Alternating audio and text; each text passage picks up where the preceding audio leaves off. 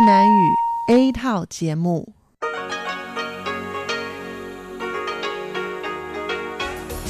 Đây là Đài Phát thanh Quốc tế Đài Loan RTI.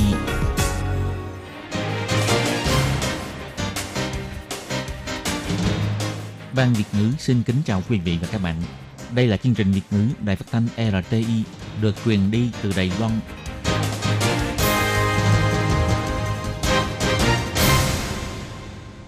Tường Vi xin chào quý vị và các bạn. Chào mừng các bạn đến với chương trình phát thanh Việt ngữ Đài RTI. Các bạn thân mến, hôm nay là thứ Tư, ngày 25 tháng 3 năm 2020, tức là mùng 2 tháng 3 âm lịch năm canh tí. Chương trình Việt ngữ của Đài RTI hôm nay sẽ được mở đầu bằng bản tin thời sự Đài Loan. Tiếp theo là phần chuyên đề, sau đó là các chuyên mục Tiếng Hoa cho mỗi ngày, Cẩm nang sức khỏe, và cuối cùng sẽ được khép lại bằng chuyên mục ống kính rộng. Trước tiên xin mời quý vị và các bạn cùng theo dõi nội dung tóm lược của bản tin thời sự Đài Loan. Ngày 25 tháng 3, Đài Loan ghi nhận thêm 19 ca nhiễm COVID-19, nâng tổng số ca nhiễm lên 235 ca. Sự kiện Thế vận hội mùa hè Olympic Tokyo dời sang năm 2021, Sở Thể thao Đài Loan vững tin trong công tác dự bị cho Thế vận hội phi công điều khiển máy bay chở hàng của China Airlines bị nhiễm COVID-19. Thứ trưởng Bộ Giao thông ông Vương Quốc Tài cho biết hãng China Airlines đang tìm hiểu nguyên nhân.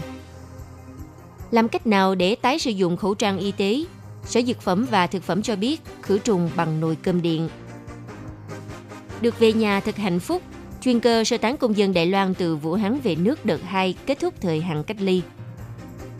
Những điều cần lưu ý khi đang cách ly tại nhà hoặc kiểm dịch tại nhà – Cuối cùng là từ 23 tháng 3 bắt đầu được đăng ký xin trợ cấp phòng chống dịch bệnh. Người vi phạm kiểm dịch không được phép đăng ký. Sau đây xin mời quý vị cùng theo dõi nội dung chi tiết. Vào ngày 25 tháng 3, Trung tâm Chỉ huy Phòng chống dịch bệnh Trung ương công bố vừa ghi nhận thêm 19 ca nhiễm COVID-19. 19 trường hợp này đều lây từ nước ngoài. Nhóm người lây nhiễm gồm 7 nam, 12 nữ, tuổi tác từ trên 10 tuổi đến trên 60 tuổi – ngày nhập cảnh từ 12 tháng 3 đến 22 tháng 3, lần lượt phát bệnh từ ngày 15 tháng 3 cho tới ngày 23 tháng 3. 19 trường hợp nói trên đều từng có lịch sử du lịch hoặc sinh hoạt tại Anh, Mỹ, Ai Cập, Hà Lan, Pháp, Bỉ, Thổ Nhĩ Kỳ và Thái Lan. Trung tâm Chỉ huy Phòng chống dịch bệnh Trung ương cho biết, trong danh sách ca nhiễm mới, từ ca thứ 222 đến ca thứ 225, tổng cộng 4 người là bạn học cùng một trường ở Anh Quốc với ca nhiễm thứ 152. Chính vì thế cho rằng đây là trường hợp lây nhiễm tập thể. Còn ca thứ 226 là thành viên trong đoàn du lịch đi Ai Cập. Trong thời gian cách ly tại nhà thì xuất hiện triệu chứng. Sau khi được khám bệnh và lấy mẫu xét nghiệm, ngày 25 tháng 3 xác định dương tính với COVID-19. Trường hợp đoàn đi du lịch Ai Cập bị lây nhiễm tập thể, tính đến nay đã có 10 người trong đoàn bị nhiễm bệnh. Trung tâm Chỉ huy Phòng chống dịch bệnh Trung ương tính đến hết ngày 24 tháng 3, trong nước tăng thêm 931 thông báo có liên quan đến dịch viêm phổi COVID-19. Hiện đã tích lũy 26.660 ca nghi ngờ nhiễm bệnh, sau khi loại trừ 24.044 trường hợp âm tính, xác định 235 ca dương tính với COVID-19. Trong ngày 25 tháng 3, tăng thêm 19 ca xếp theo thứ tự là ca thứ 217 cho đến ca thứ 235 trong đó có 197 ca lây nhiễm từ nước ngoài, 38 ca lây nhiễm trong nước, với 2 ca tử vong, 29 người được chữa khỏi và kết thúc thời hạn cách ly. Số ca còn lại vẫn đang được điều trị cách ly và có sức khỏe ổn định.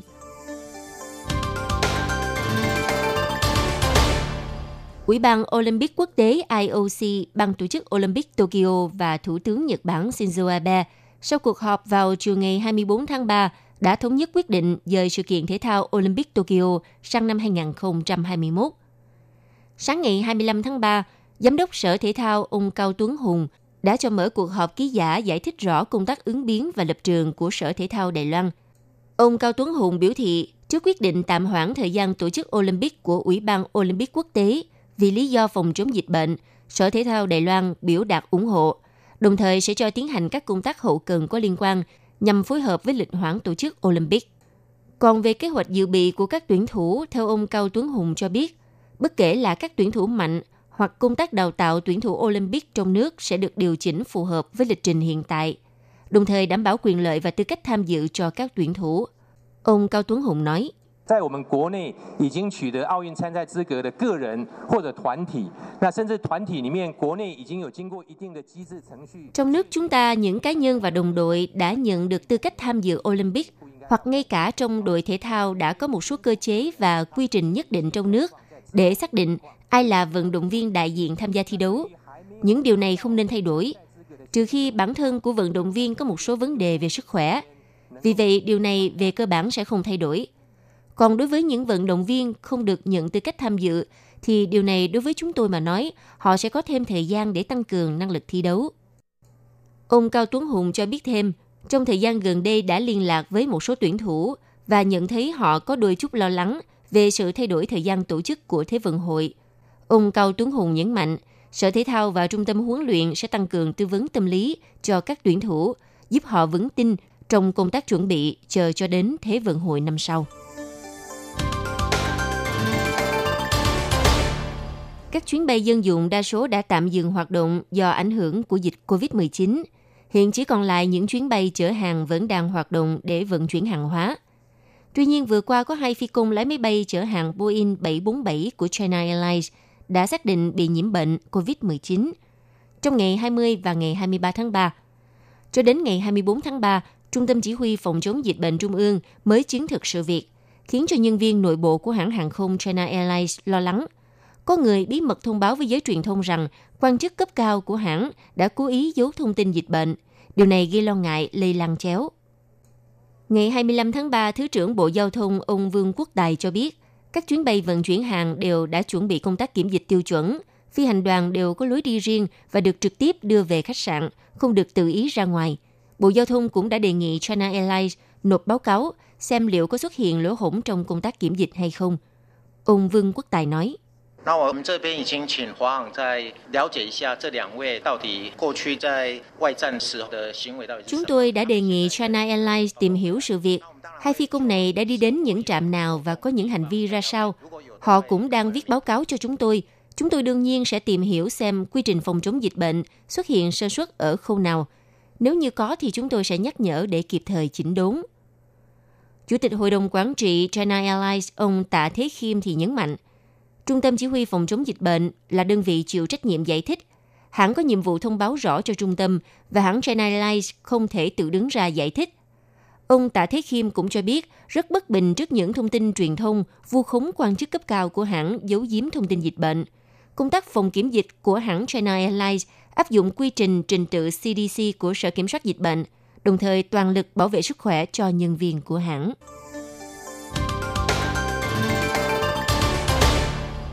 Vào ngày 25 tháng 3, Sở Quản lý Dược phẩm và Thực phẩm Đài Loan cho biết, nếu muốn tái sử dụng khẩu trang y tế, Sở kiến nghị có thể sử dụng nồi điện để chưng khô, tức không bỏ nước vào nồi khi chưng, sẽ mang lại hiệu quả sát trùng cho khẩu trang y tế. Tuy nhiên, một khẩu trang y tế đã qua sử dụng chỉ có thể dùng cách chưng khô khử trùng từ 3 đến 5 lần, sau đó nên vứt bỏ và thay mới. Sở Quản lý Dược phẩm và Thực phẩm cũng đặc biệt nhắc nhở, việc phun cồn hoặc những cách khử trùng ướt khác đều khiến cho khẩu trang y tế bị giảm hiệu quả màng lọc kháng khuẩn. Trước tình hình dịch viêm phổi COVID-19 đang có chiều hướng tăng cao, hiện nay người dân Đài Loan được phép mua 3 chiếc khẩu trang y tế trong vòng 7 ngày. Với số lượng 3 chiếc trong một tuần không đủ nhu cầu sử dụng cho người dân. Chính vì thế nhiều người đã tìm cách tái sử dụng khẩu trang y tế. Tuy nhiên xin nhắc nhở có một số phương pháp lưu truyền trên mạng không đúng cách sẽ làm giảm hiệu quả màng lọc của khẩu trang. Ngày 25 tháng 3, Sở Quản lý Dược phẩm và Thực phẩm thuộc Bộ Y tế và Phúc lợi đã cho công bố bản báo cáo đánh giá phương pháp kéo dài tuổi thọ cho khẩu trang y tế cho biết. Khẩu trang y tế vẫn dựa trên nguyên tắc sử dụng một lần. Hơn nữa, khi ra vào khu vực mang rủi ro lây nhiễm cao, phải sử dụng khẩu trang y tế. Đồng thời, theo tuyên truyền của Trung tâm Chỉ huy Phòng chống dịch bệnh Trung ương, khẩu trang y tế phải được thay mới mỗi ngày. Nếu khẩu trang đã bị bẩn hoặc bị rách hỏng nên lập tức thay mới. Sở Quản lý Dược phẩm và Thực phẩm biểu thị, nếu người dân đeo khẩu trang y tế đi đến những khu vực không khí thoáng đẳng hoặc khu vực rủi ro lây nhiễm thấp, với điều kiện khẩu trang y tế không bị vấy bẩn hoặc không bị rách hỏng, nếu muốn tăng số lần tái sử dụng thì có thể dùng phương pháp chân khô bằng nồi điện để khử trùng cho khẩu trang. Tuy nhiên nên thay mới khẩu trang sau khi đã tái sử dụng và sát khuẩn bằng phương pháp này từ 3 đến 5 lần. Theo kết quả thí nghiệm của Sở Quản lý Dược phẩm và Thực phẩm cho thấy, khẩu trang y tế được khử trùng từ 3 đến 5 lần bằng phương pháp nhiệt khô trong nội điện so với trước khi làm nóng, hầu như không có sự khác biệt về hiệu quả lọc vi khuẩn và vẫn duy trì ở mức trên 99% so với trước khi gia nhiệt. Hiệu quả lọc vật thể dạng PFA giảm xuống từ 1,3% cho đến 14,2% và hiệu quả bảo vệ giảm dần theo số lần gia nhiệt. Sở Quản lý Dược phẩm và Thực phẩm cũng nhắc nhở, nguyên liệu màng lọc bên trong khẩu trang y tế đa phần được làm từ vải không dệt, là một loại vải có cấu tạo từ các hạt nhựa tổng hợp. Nếu phun dung dịch cồn hoặc phương pháp khử trùng ướt sẽ làm giảm hiệu quả màng lọc của khẩu trang. Chuyên cơ sơ tán công dân Đài Loan từ Vũ Hán về nước vào hôm ngày 10 tháng 3 vừa qua, sau khi đáp chuyến bay đến sân bay Đào Viên, toàn bộ hành khách và phi hành đoàn đã được cách ly kiểm dịch tập trung. Cho đến hôm nay ngày 25 tháng 3 cũng là ngày kết thúc thời hạn cách ly 14 ngày. Một số người tự sắp xếp phương tiện giao thông để rời khỏi trung tâm cách ly. Trước khi rời khỏi đã biểu đạt sự cảm ơn sâu sắc đối với đội ngũ nhân viên y tế và vô cùng cảm động vì chính phủ đã đưa họ về Đài Loan an toàn. Hành khách trên chuyên cơ sơ tán đợt 2 đáp chuyến bay từ Vũ Hán về Đào Viên vào đêm ngày 10 tháng 3. Sau khi hoàn tất thủ tục kiểm dịch, hành khách đã được đưa đến ba trung tâm kiểm dịch và cách ly trong 14 ngày. Trong thời gian cách ly tập trung, không được phép ra ngoài, phạm vi hoạt động hạn chế trong phòng cách ly. Đến sáng ngày 25 tháng 3, hơn 300 hành khách trở về từ Vũ Hán, Trung Quốc đã kết thúc thời hạn cách ly. Trong thời gian cách ly có hai người xuất hiện triệu chứng sốt, nhưng sau hai lần xét nghiệm đều cho kết quả âm tính. Hai trạm cách ly đặt tại vùng rắp danh giữa thành phố Tân Bắc và Đào Viên, phân biệt tiếp nhận trên 100 người. Nhân viên kiểm dịch bắt đầu làm việc từ 0 giờ 30 phút sáng ngày 25 tháng 3. Lên kế hoạch đưa người rời khỏi trung tâm, xe kiểm dịch có mặt từ 6 giờ sáng vận chuyển hành khách đến trạm tàu cao tốc hoặc sân bay, trạm xe điện ngầm để họ về nhà. Ngoài ra, vào lúc 5 giờ 20 phút, đã mở cửa cho một số người có người nhà đến rước rời khỏi trung tâm – Quá trình đưa người rời khỏi trung tâm được xếp đặt đúng lịch trình, giảm nguy cơ lây nhiễm chéo. Một người đến rước người thân, cô Trần cho biết, tuy mỗi ngày đều liên lạc với người nhà qua mạng trực tuyến, cũng biết rõ công tác chăm sóc của trung tâm rất tốt, nhưng vẫn muốn tận mắt đến xem thực hư. Đồng thời biểu đạt cảm ơn đến chính phủ đã chăm sóc rất tốt cho người sơ tán từ Vũ Hán về nước. Đón được người thân, cô thấy nhẹ nhõm sau mấy tháng trời lo lắng khi người thân còn bị mắc kẹt ở Trung Quốc. Nhân viên trung tâm cách ly cho biết, sau khi người cách ly rời khỏi sẽ tiến hành khử trùng toàn bộ không gian phòng ốc và môi trường xung quanh. Quý vị và các bạn thân mến, sau đây là nội dung bài tuyên truyền những điều cần lưu ý khi đang cách ly tại nhà hoặc kiểm dịch tại nhà. Xin chào mọi người, tôi là La Nhất Quân, Phó Tổ trưởng Tổ ứng biến y tế Trung tâm Chỉ huy Phòng chống dịch bệnh Trung ương. Xin nhắc nhở những ai đang thực thi lệnh cách ly tại nhà hoặc kiểm dịch tại nhà thì chúng ta cần lưu ý những điều sau.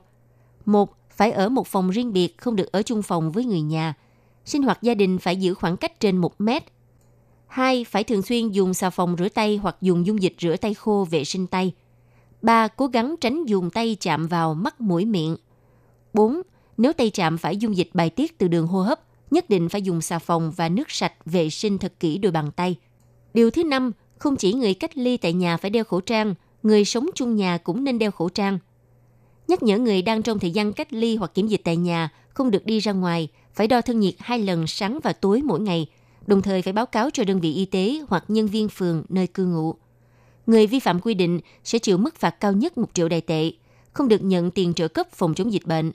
Kính mong mọi người hãy ủng hộ và khuyến khích tinh thần cho người thân bạn bè đang cách ly hoặc kiểm dịch tại nhà. Vào ngày 23 tháng 3, Bộ Y tế và Phúc lợi Đài Loan thông báo khởi động trang đăng ký trợ cấp phòng chống dịch bệnh trực tuyến dành cho đối tượng công dân Đài Loan thuộc diện cách ly y tế, cách ly kiểm dịch tại nhà hoặc người chăm sóc kiểm dịch. Nhóm đối tượng này được hưởng trợ cấp 1.000 đại tệ mỗi ngày với điều kiện không vi phạm quy định kiểm dịch có liên quan. Nếu vi phạm thì sẽ không được hưởng trợ cấp trong thời gian cách ly. Bên cạnh đó, những công dân đến các nước có mức cảnh báo du lịch cấp độ 3 không có lý do chính đáng sau đó phải cách ly sau khi nhập cảnh Đài Loan. Nhóm người này sẽ không nhận được trợ cấp phòng chống dịch bệnh. Quý vị và các bạn thân mến, vừa rồi là bản tin thời sự Đài Loan do Tường Vi biên tập và thực hiện. Xin cảm ơn sự chú ý theo dõi của các bạn.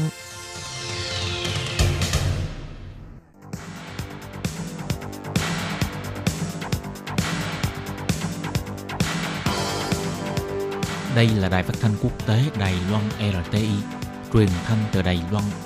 Mời các bạn theo dõi bài chuyên đề hôm nay.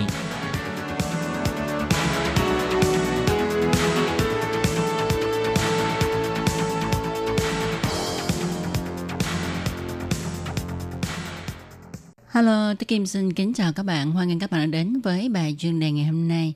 Các bạn thân mến, trong bài chuyên đề hôm nay, tôi Kim xin giới thiệu với các bạn đề tài Tờ báo Financial Times kêu gọi phương Tây nên học hỏi cách chống dịch bệnh của Đài Loan. Và để biết được nội dung chi tiết thì tôi Kim xin mời các bạn cùng đón nghe bài chuyên đề ngày hôm nay nhé.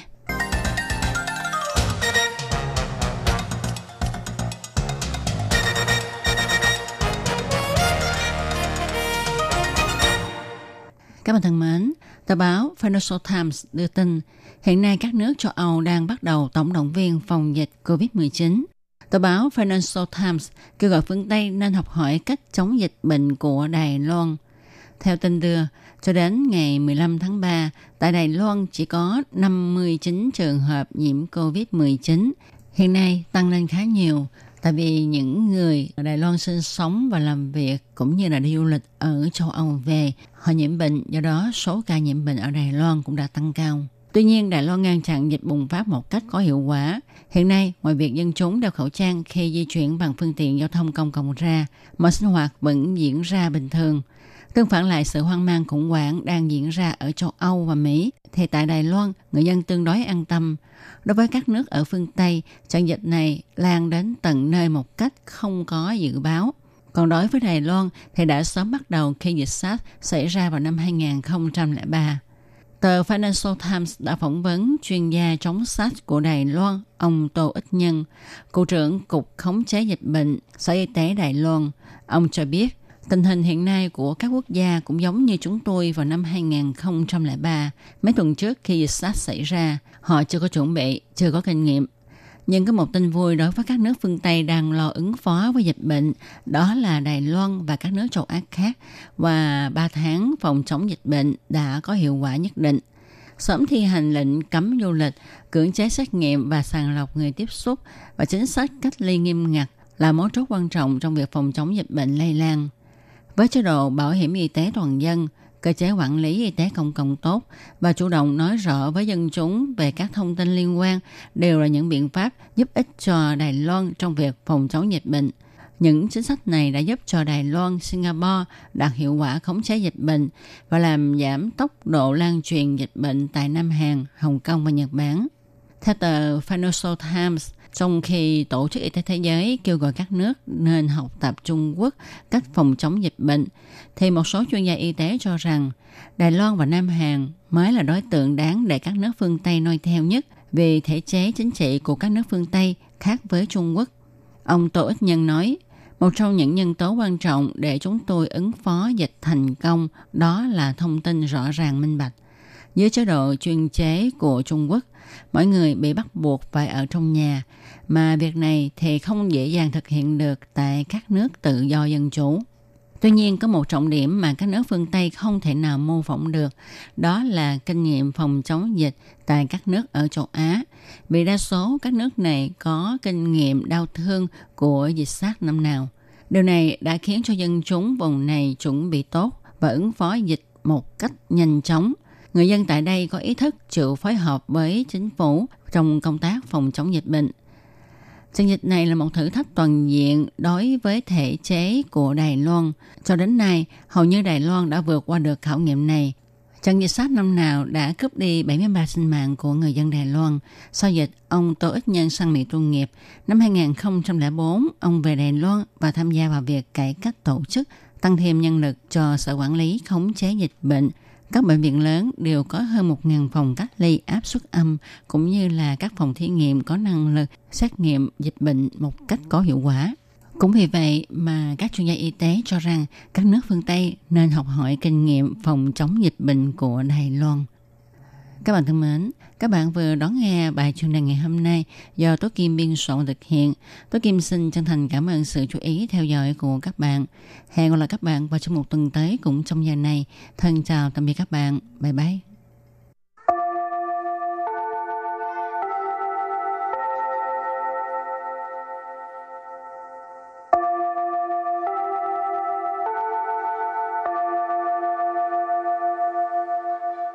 Xin mời quý vị và các bạn đến với chuyên mục Tiếng Hoa cho mỗi ngày do Lệ Phương và Thúy Anh cùng thực hiện.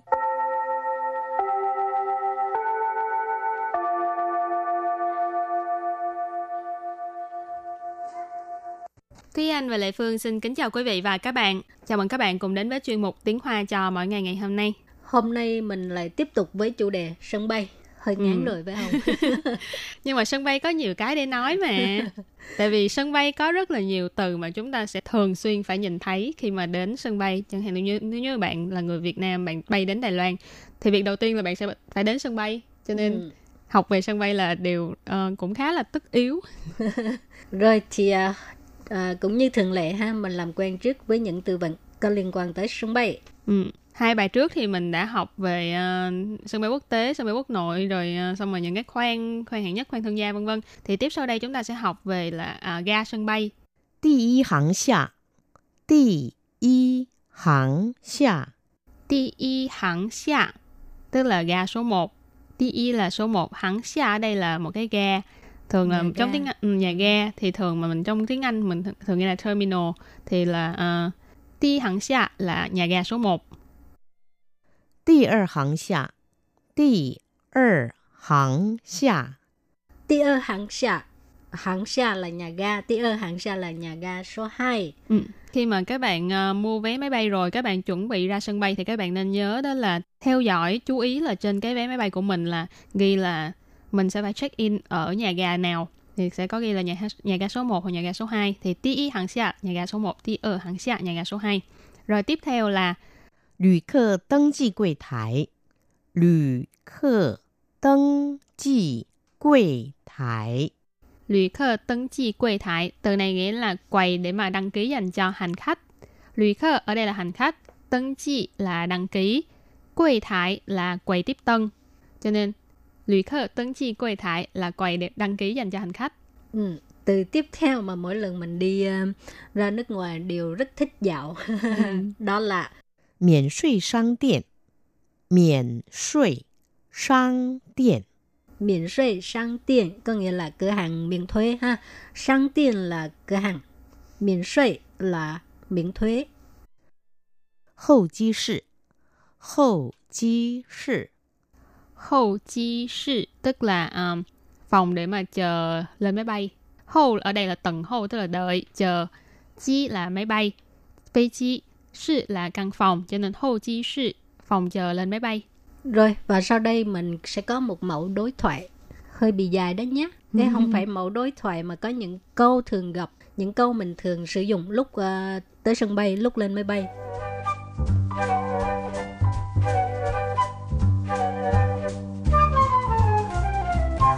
Câu đầu tiên là Nín ta nỉ gia hàng công công sư Nì ta nà cha hàng không công sư.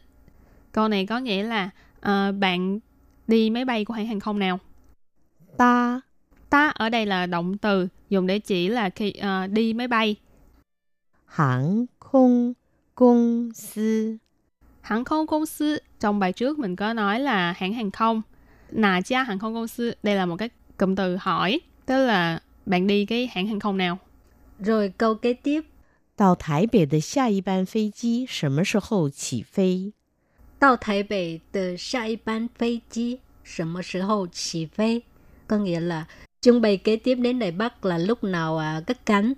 台北 Thái Bắc, Đài Bắc, thủ đô của Đài Loan ha. 下一班飞机 Sa y ban phi chi tức là chuyến bay kế tiếp. 什么 时候 什么时候 là lúc nào. 起飞？ Chỉ phi có nghĩa là cất cánh. Mình cũng học qua rồi ha. Câu kế tiếp, 最好在起飞前 两个小时到机场。最好在起飞前两个小时到机场. Câu này có nghĩa là tốt nhất là nên đến sân bay 2 tiếng đồng hồ trước khi máy bay cất cánh. 最 好最好 là tốt nhất. 在在 là tại ở. Ở đây là chỉ là thời điểm. 起飞前 Chỉ phi tức là máy bay cất cánh. Chén tức là trước đó cho nên tại chỉ phi chén tức là trước khi máy bay cất cánh. 两个小时 两个小时tức là 2 tiếng đồng hồ hoặc là 2 giờ đồng hồ. 到 Tao là đến. 机场。 Chi trạng là sân bay. Cho nên tốt nhất là 2 tiếng đồng hồ trước khi máy bay cất cánh đến sân bay.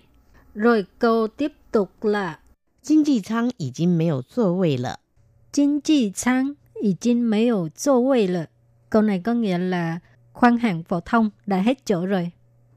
经济 舱 Chính trị舱có nghĩa là khoang phổ thông. 已经 Ý chính là đã. 没有 Mấy dụ là không có. 座位。 座位là cái à, chỗ ngồi, ghế ngồi. Rồi câu kế tiếp. 我要靠窗的座位。我要靠窗的座位. Câu này có nghĩa là tôi muốn cái chỗ ngồi là sát cửa sổ, bên cạnh cửa sổ. 我 Wo là tôi, 要 giao là muốn, 靠 khao là dựa vào, ở bên cạnh. 窗 Choang ở đây là cửa sổ. 座位。座位 là vị trí chỗ ngồi, cho nên 我要靠窗的座位 nghĩa là tôi muốn cái chỗ ngồi cạnh cửa sổ. Ừ. Có người muốn ngồi cạnh cửa sổ nhưng mà cũng có người thích ngồi cạnh lối đi. Ha? Ừ. Thì à, lối đi á, tiếng Hoa gọi là chỗ tạo. Thì cái câu này mình bỏ cái từ窗户đổi thành chỗ tạo. 我要靠走道的座位. Tôi muốn chỗ ngồi cạnh lối đi. Thì từ vần ở trong câu đó đều giống nhau, chỉ có chỗ tạo là khác nhau thôi. Chỗ tạo là lối đi. Rồi câu kế tiếp là 请问行李提领处在哪儿？请问行李 thì liền trụ dài nạ. Cho hỏi là cái chỗ, cái nơi để mà lấy hành lý là ở đâu? Chỉnh quần. Chỉnh quần là cho hỏi, xin hỏi. Xính lý. Xính lý là hành lý. thì lĩnh. thì lĩnh là nhận lấy. Chu. Chu là ý chỉ là cái nơi, cho nên thí lĩnh chu là nơi lấy, nơi nhận. Xin lì thí liền chu, nơi nhận hành lý. 在哪儿？ Tại nạ là ở đâu? Rồi câu cuối cùng cũng rất là quan trọng nè. 我的行李遗失了，请问可以去哪儿挂失行李？我的行李遗失了，请问可以去哪挂失行李? Có nghĩa là hành lý của tôi bị à, thất lạc hay là bị mất đều được ha. Hành lý của tôi bị thất lạc rồi. À, xin问可以去哪挂失行李? Tức là xin hỏi có thể à, đi à, báo mất hả? Ở Ừ. đâu hả? 请问 À, xin问 tức là xin hỏi. 去哪儿 Suy nở tức là đi đâu. 挂失行李？ qua sư tức là mình à, báo mất á. qua sư sinh lý tức là báo là hành lý đã bị mất, đã bị thất lạc. Ừ. ừ. Hy vọng mỗi lần đi ra nước ngoài đừng có gặp cái việc này không ừ, thôi. Ừ, đúng rồi đó. Rất là phiền phức. Rất là phiền phức luôn. Ừ. Rồi và trước khi chấm dứt bài học hôm nay chúng ta cùng ôn tập lại nhé.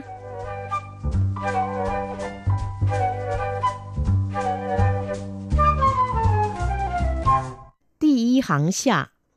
Đi y hàng xia. Đi y hàng xia tức là ga số 1. Đi er hàng xạ. Đi er hàng xạ.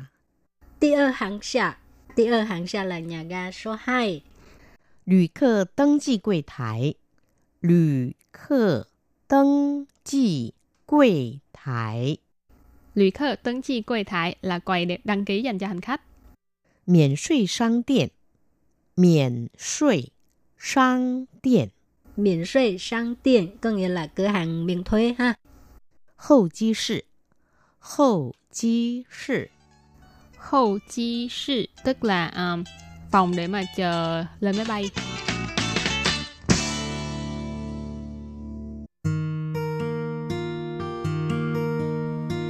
无限的爱，向全世。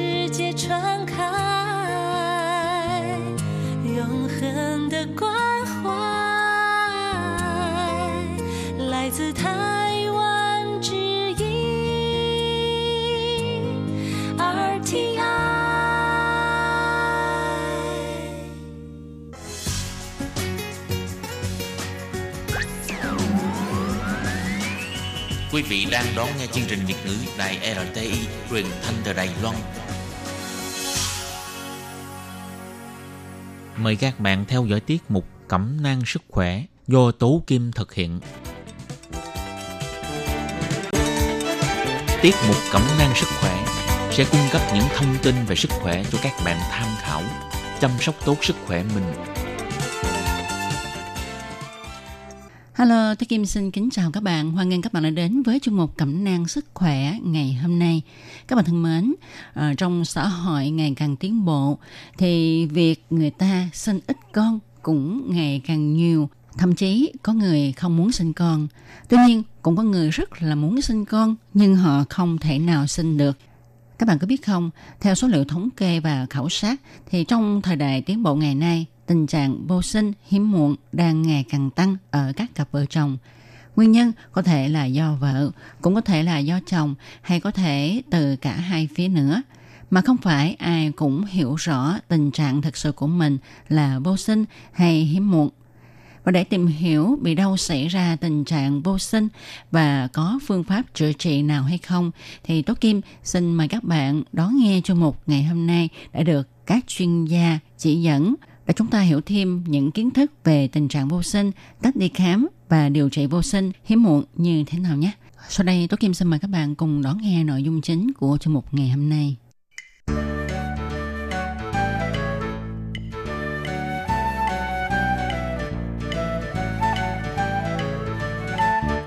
Các bạn thân mến, theo nhiều y bác sĩ định nghĩa, vô sinh là hiện tượng mất hay là thiếu khả năng sinh sản xảy ra trong khoảng 10% các cặp nam nữ muốn có con.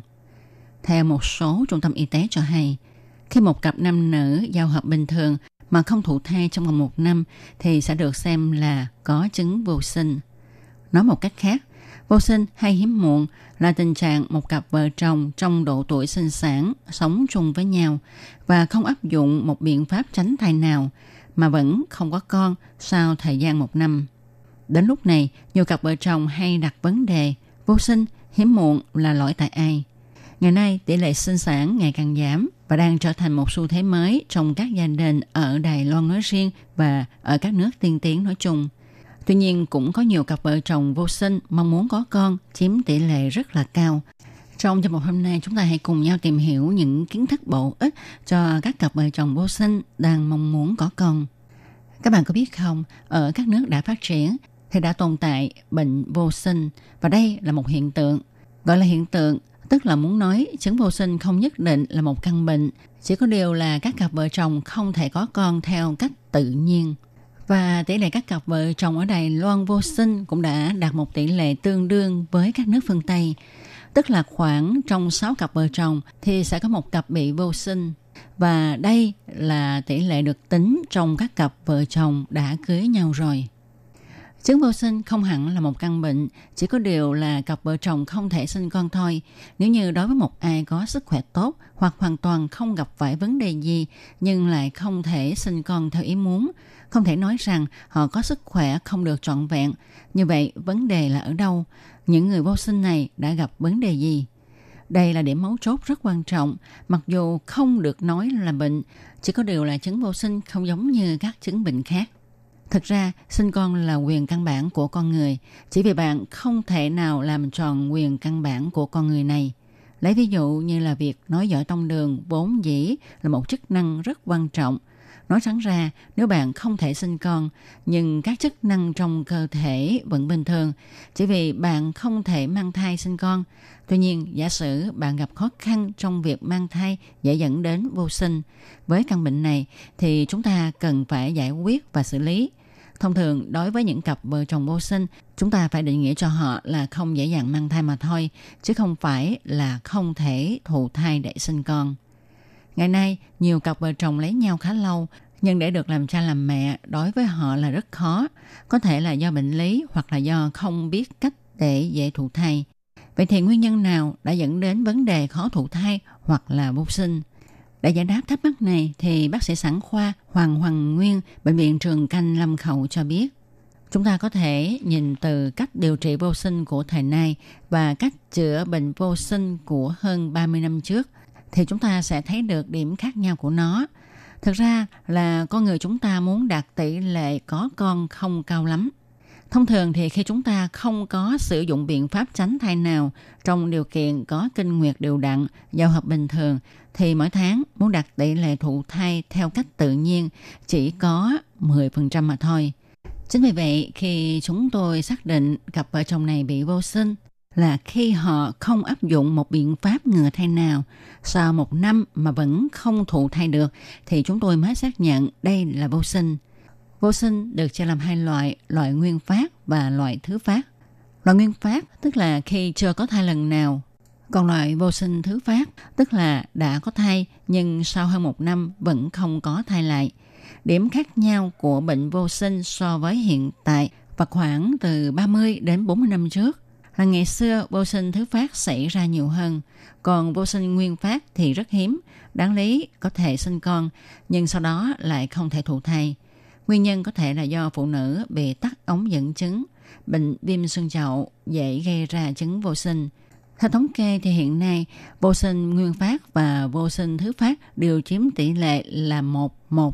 Điều này cho thấy hiện tại nữ giới và nam giới bắt đầu không thể thụ thai chiếm tỷ lệ ngày càng tăng. Khi phân tích nguyên nhân cho thấy có một vài nguyên nhân dẫn đến vô sinh. Điều thứ nhất là hiện giờ phụ nữ kết hôn muộn, cho nên độ tuổi sinh nở của phụ nữ ngày nay cũng ngày càng lùi về phía sau. Vì vậy, các chức năng của buồng trứng sẽ tùy theo tuổi tác mà suy giảm. Điểm thứ hai là người ta phát hiện tỷ lệ nam giới bị chứng vô sinh cũng đang tăng lên. Nguyên nhân gây vô sinh ở nam giới là do số lượng tinh trùng quá ít hoặc là do hoạt động của tinh trùng có vấn đề mà dẫn tới chứng vô sinh. Thông thường thì người phụ nữ sẽ chịu nhiều áp lực cao hơn trong bệnh vô sinh. Thực tế, khi chữa trị vô sinh cho các cặp vợ chồng, rất cần cả người vợ lẫn người chồng đến khám để tìm ra nguyên nhân và cùng điều trị một lượt. Theo phân tích nguyên nhân gây ra vô sinh thì có 45% là do phụ nữ và có 45% là do nam giới, còn 10% còn lại thì không rõ nguyên nhân. Bác sĩ Hoàng cũng vừa nhắc đến là do ngày nay phụ nữ kéo dài tuổi kết hôn mà dẫn đến chứng vô sinh. Thậm chí có nhiều người phụ nữ trở thành các sản phụ cao tuổi. Đây cũng là một trong những nguyên nhân khiến người phụ nữ không dễ dàng mang thai. Trên nguyên tắc thì chúng ta nên nhìn từ một khía cạnh khác để xem xét. Bởi vì có hai nguyên nhân gây ra chứng vô sinh. Thứ nhất, đó là do ống dẫn chứng bị tắc nghẽn hoặc là nhân tố do tử cung gây ra không thụ thai được hoặc là ở nam giới vì nhân tố tinh trùng. Đây là chứng vô sinh có nguyên nhân. Ngoài ra cũng xảy ra những trường hợp không rõ nguyên nhân. Lấy ví dụ như có cặp vợ chồng cùng đến khám và làm kiểm tra cho thấy sức khỏe của họ đều tốt cả, chức năng cơ quan sinh dục đều ổn, ống dẫn chứng không có vấn đề gì, số lượng tinh trùng cũng ok, thế nhưng không có cách nào sinh được em bé. Lúc này thì chúng ta phải xem xét trứng của vợ có vấn đề gì hay không. Trong khi người chồng có tinh trùng, ở vợ cũng tạo ra trứng bình thường. Vậy có phải là gặp vấn đề trong việc thụ tinh hay không? Hay là phôi thai có vấn đề? Khi nhìn từ góc độ này sẽ giúp chúng ta hiểu được vào thời gian nào thì sẽ thích hợp thụ thai. Tế bào trứng của phụ nữ sẽ tùy theo tuổi tác từ từ trở nên lão hóa. Do đó, nói theo nguyên tắc thông thường thì phụ nữ sau 35 tuổi mới sinh nở sẽ thuộc nhóm thai phụ cao tuổi. Và độ tuổi này thì cũng rất dễ xảy ra tình trạng vô sinh. Cho nên đây là vấn đề vì sao đối với phụ nữ sau 35 tuổi mới mang thai sẽ phải chọc vào nước ói, giúp chẩn đoán những bất thường ở bào thai. Điều này cũng cho chúng ta thấy Phụ nữ tuổi càng cao thì tế bào trứng có tỷ lệ khác thường càng cao và càng ảnh hưởng đến cơ hội thụ thai của chị em phụ nữ.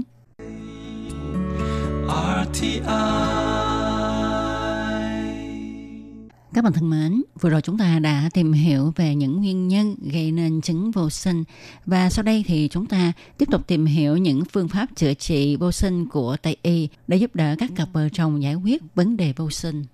Bác sĩ Hoàng Hoàng Nguyên cho biết là để giải quyết vấn đề vô sinh thì thứ nhất là chúng ta phải xét về mặt chức năng. Đó là nhằm để giải quyết phần vô sinh của nam giới. Điểm thứ hai là phải nói về mặt tế bào, nghĩa là phải xem xét đến các tế bào trứng, tinh trùng và phôi thai sau khi thụ tinh. Nếu xét từ khía cạnh đầu tiên là vấn đề chức năng, lấy ví dụ như là cặp vợ chồng này có cơ hội thụ thai tốt, trứng vẫn rụng đều và theo quy tắc hàng tháng, luôn duy trì tốt chức năng của cơ quan sinh dục. Như vậy thì người vợ có cơ hội thụ thai rất cao.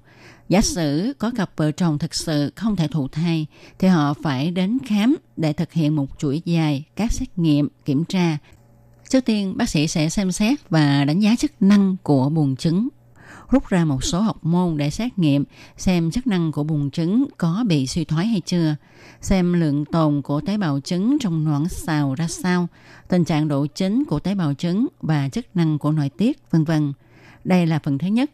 Khi đi xét nghiệm, được biết người vợ đều thuận lợi rụng trứng theo hàng tháng và cũng thuận lợi đi vào ống dẫn trứng.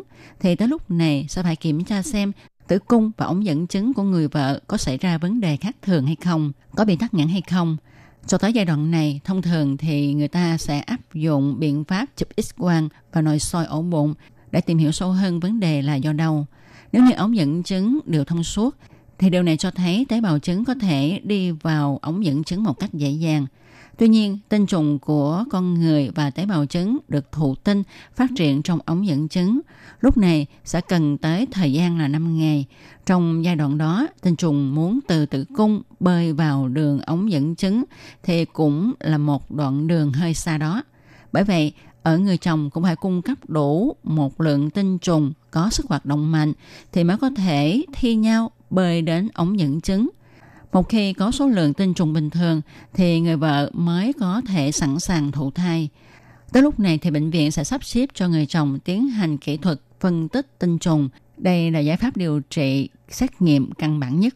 Rồi nếu như mà chức năng rụng trứng của cặp vợ chồng này đều ok, tử cung, ống dẫn trứng đều bình thường, tinh trùng của nam giới cũng nằm trong phạm vi chỉ số bình thường, thì chúng ta sẽ kết luận là cặp vợ chồng này nằm trong nhóm người không dễ thụ thai, chứ không hẳn là họ không thể thụ thai sinh con. Họ cũng có cơ hội để thụ thai đấy chứ. Trong tình hình này thì các bác sĩ sẽ xét từ ba khía cạnh để giúp đỡ họ.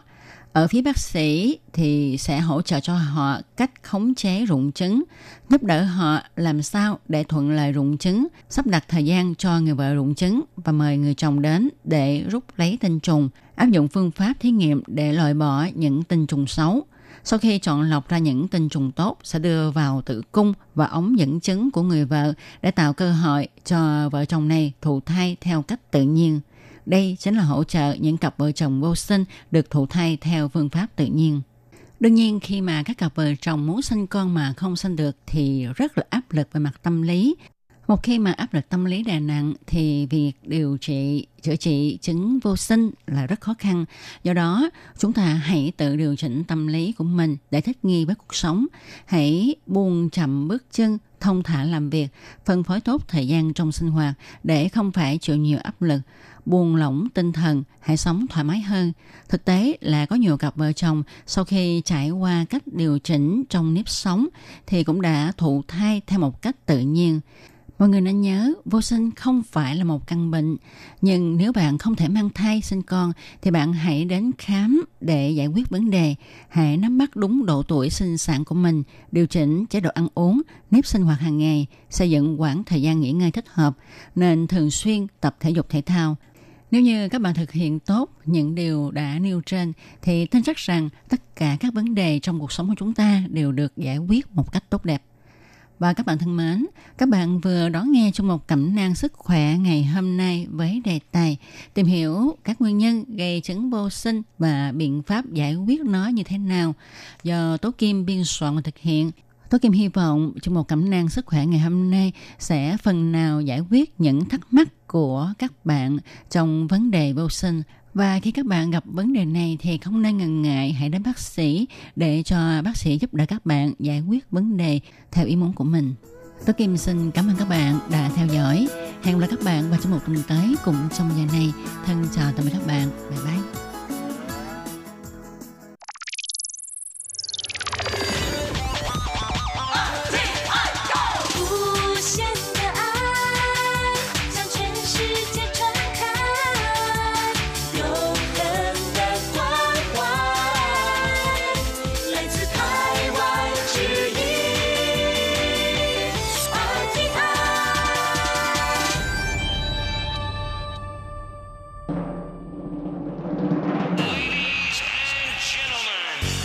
Đang đón nghe chương trình Việt ngữ Đài RTI truyền thanh từ Đài Loan.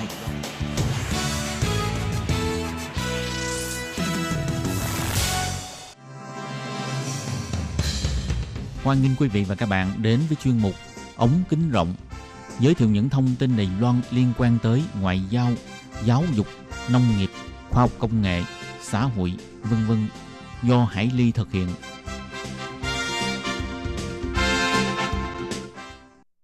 Các bạn thân mến, Hải Ly xin chào các bạn.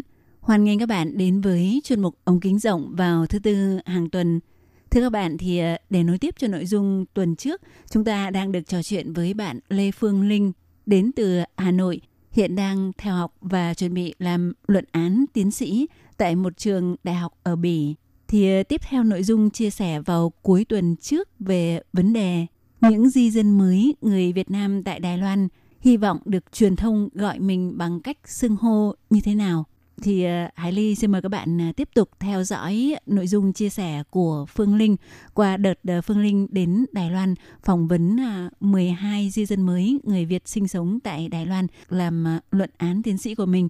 Vâng, sau đây thì Hải Ly xin hoan nghênh Phương Linh trở lại với chương trình hôm nay. Dạ vâng, xin chào chị Hải Ly, xin chào quý thính giả đang nghe đài ạ. À, Linh Đài em có thể cho biết là về cái vấn đề mà chúng ta đang trao đổi vào tuần trước đó là về cái ờ, danh xưng nên ờ, dành cho nhóm ờ, phụ nữ Việt Nam sang Đài Loan lập gia đình, di cư sang Đài Loan thì nên có một cái tên gọi như thế nào?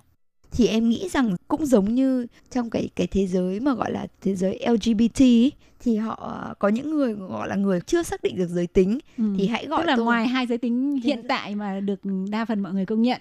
Đấy Ừ. đúng rồi mà có thể cũng không phải là gay theo cái kiểu là là là nam thích thích người nam hoặc là không phải là lesbian giống như là nữ thích người nữ Ừ. mà tôi không xác định được là tôi thích ai cái giới tính đó có một cái tên nó gọi là giới tính đó là không xác định à, thường thì khi mà ừm, truyền thông nước ngoài phỏng vấn những cái cái nhóm đối tượng như vậy ạ Ừ. thì họ thường hỏi là thế tôi có thể gọi anh hoặc chị là gì thì họ sử dụng cái từ they chỉ dùng mỗi từ là họ thôi hãy gọi tôi là họ. Ừ. bởi vì tôi cũng không biết là tôi là he hay là she. Mà khi mà anh gọi tôi là he hay là she là anh đã áp đặt giới tính lên tôi rồi. Mà như thế là cái sự gọi là không tôn trọng cái ý kiến của tôi Ừ. về một thứ nó rất là riêng tư là giới tính của bản thân tôi. Thì đây chỉ là một cái ví dụ để em thấy rằng là truyền thông hoàn toàn có thể lắng nghe những cái đối tượng mà truyền thông phỏng vấn để họ cảm thấy là lời nói của họ có trọng lượng không chỉ ở trong cái xã hội mà trong khi mà được à, đề cập tới trong truyền thông nữa Ừ. Vậy ờ, trong cái ờ, số 12 người ờ, di dân người Việt tại Đài Loan mà em đã phỏng vấn trong đợt vừa rồi ấy, thì cái câu hỏi mà khi mà em đặt ra là mọi người mong muốn được truyền thông gọi là gì ấy thì có những cái kết quả như thế nào? Ừm, thường thì mọi người nói rằng là có thể gọi là di dân mới hoặc là người nhập cư khi mà được gọi là di dân mới thì họ cảm thấy là có sự công nhận hơn từ phía chính phủ Đài Loan. Ừ. và đấy cũng chỉ là một cái từ tiếng Anh gọi là an umbrella word tức là một cái từ bao phủ của một cái nhóm rộng lớn hơn. Chứ không không riêng gì chỉ nói là nhóm người Việt hoặc là nhóm cô dâu Việt thì nó cái từ cô dâu Việt từ trước đến giờ bản thân ở truyền thông Đài Loan cũng đã có cái ý nghĩa tiêu cực rồi. Thì họ mong muốn là họ được vượt qua họ đã họ đã không còn là cô dâu Việt giống như 20 năm trước nữa họ đã là một công dân Đài Loan Ừ. à, có sự cống hiến cho xã hội họ thực sự là di dân mới cho nên là đa phần họ mong muốn được gọi là di dân mới hoặc là người nhập cư mới để họ cảm thấy là xã hội công nhận họ chấp nhận họ ở trong xã hội Đài Loan nhiều hơn ạ. Ừ, thì đó là cái uh, mong muốn của họ đối với lại cái cách xưng hô của phương tiện truyền thông của Đài Loan. Thế còn uh, họ có cái sự uh, hy vọng như thế nào đó, đó với cái cách xưng hô của uh, truyền thông Việt Nam? Um, đối với truyền thông Việt Nam thì có một số người chia sẻ với em là tại sao thấy rất là ít người gọi những cái người từ Đài Loan về là kiều bào, uh, Việt kiều mà lại chỉ gọi những người đi từ Âu Mỹ, uh, châu Úc rồi là châu Âu về thì mới gọi là kiều bào. Trong khi đấy từ uh, Việt kiều hoặc kiều bào thì thực chất chỉ là người Việt Nam sinh sống ở nước ngoài, thậm chí kể cả đi Lào, đi Campuchia, đi bất kể nước nào dù gần hay xa cũng nên đều được gọi là kiều bào, đều được gọi là Việt kiều để không có sự phân biệt lớn giữa những nhóm người đi di cư đi đâu. À, như vậy thì họ, những cái người mà sống xa quê hương họ vẫn cảm thấy một phần là được tôn trọng hơn và không có cái sự gọi là sự phân cách về về vùng địa lý mà mình di cư tới ạ. Ồ, vậy thì ờ, sau khi mà đã trò chuyện phỏng vấn những cái ờ, đối tượng ờ, di dân mới người Việt tại Đài Loan ấy thì em dự định là trong vòng bao lâu thì em sẽ hoàn thành cái luận án tiến sĩ của mình? Um, ngày hôm nay là ngày cuối cùng em đã ở Đài Loan rồi. À, sau khi em về Việt Nam thì có thể là em sẽ bắt tay vào viết luận và bắt tay vào phân tích những cái data mà em đã thu thập được à, ngay lập tức. À, như vậy thì trong khoảng là em em hy vọng từ giờ cho đến tháng 4 là em sẽ có một bản nháp đầu tiên của luận án của em. Sau đó tháng 6 ờ, năm 2020 là em sẽ nộp ờ, bản thảo cuối cùng ấy, một bản thảo đẹp đến với cả hội đồng thẩm định. Sau khi hội đồng thẩm định nhận được bản thảo thì ờ, sẽ có thời gian là 8 tuần để họ đọc nhận định đánh giá cái bản thảo của em và sau đó là khoảng tháng 8 hoặc tháng 9 em hy vọng là em sẽ được ờ, bảo vệ ạ. Ừ. Vậy ờ, đối với lại một cái công trình nghiên cứu ờ, về ờ, lĩnh vực xã hội như vậy ấy, thì nếu mà khi mà em bảo vệ cái luận án này thành công chẳng hạn như vậy thì cái luận án này nó sẽ được đưa vào trong cái thực tiễn cuộc sống như thế nào để có những cái cái ảnh hưởng cái tác động trở lại mà như là em đã mong muốn có nghĩa là giúp ừ, một phần nào đó phản ánh cái tiếng nói của một cái bộ phận một cái nhóm cộng đồng ờ, ờ, người Việt mà di cư ra nước ngoài. À, thật ra thì bản thân cái tính áp dụng của nghiên cứu của em liên quan rất nhiều đến hệ thống truyền thông của từng nơi.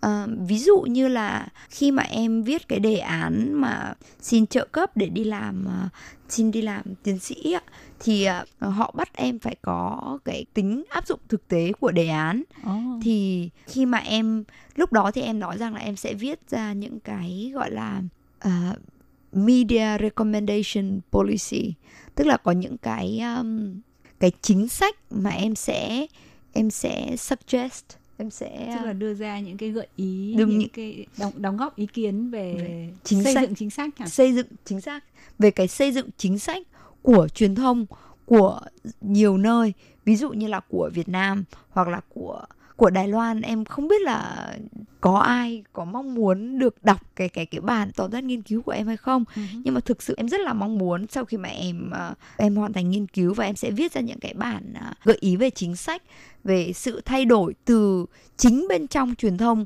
có thể khiến cho người dân hoặc là những cái người mà được đề cập đến trong truyền thông họ cảm thấy là họ được công nhận hơn ở trong xã hội dù là những cái người có thể là Ờ, là ở vị trí yếu thế hơn hoặc là ở những cái nhóm nhỏ hơn so với cả mặt bằng chung họ vẫn cảm thấy là họ được xã hội công nhận. Thì đấy là cái uh, tính áp dụng của đề án của em.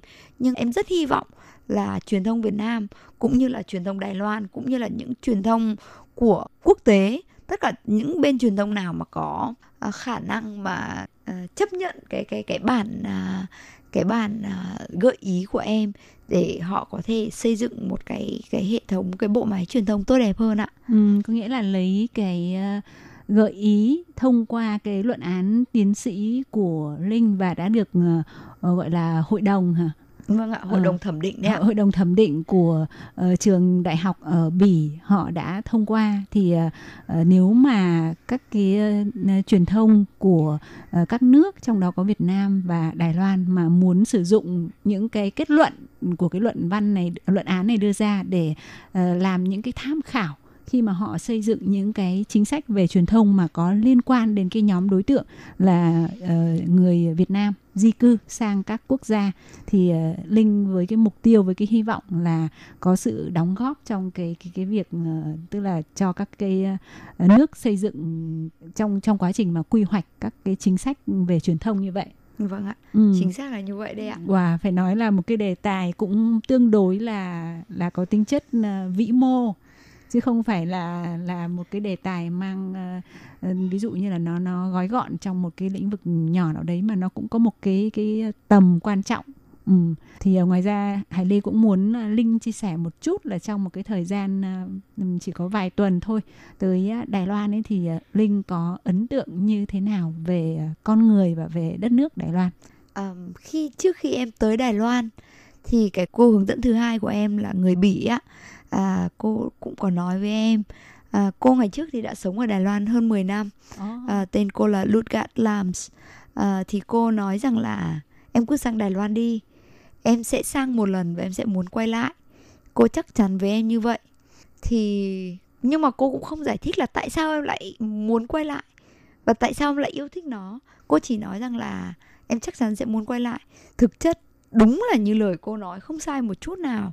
Khi em đặt chân đến đây thì em thấy mọi thứ đường phố rất là sạch sẽ con người thì rất là hòa nhã tức là mọi người nói với nhau bằng một cái giọng ừ, rất là rất là rất là nhỏ nhẹ từ tốn không hét không lớn tiếng không uh, không có cái sự chen lấn xô đẩy uh, không cần thiết.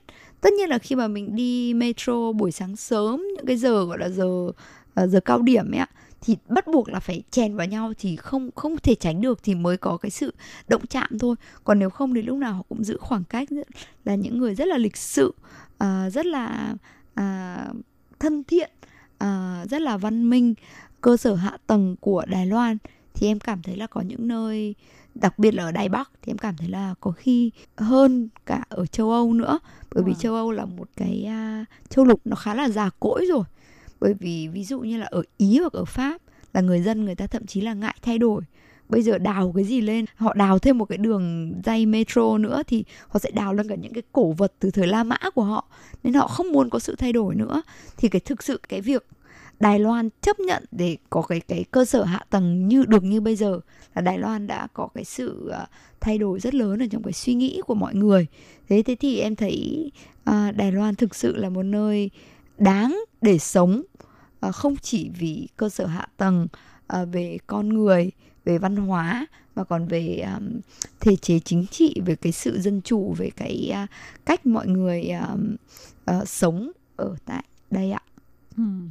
Và vừa rồi thì là trong cái uh, thời gian nói chuyện riêng với Linh thì Linh cũng đã có chia sẻ với Hải Ly về một cái uh, ý định là có thể muốn quay trở lại Đài Loan với một ờ, tư cách hoàn toàn khác ờ, so với lần đến Đài Loan lần này thì Linh có thể ờ, chia sẻ thêm về điều này được không ạ?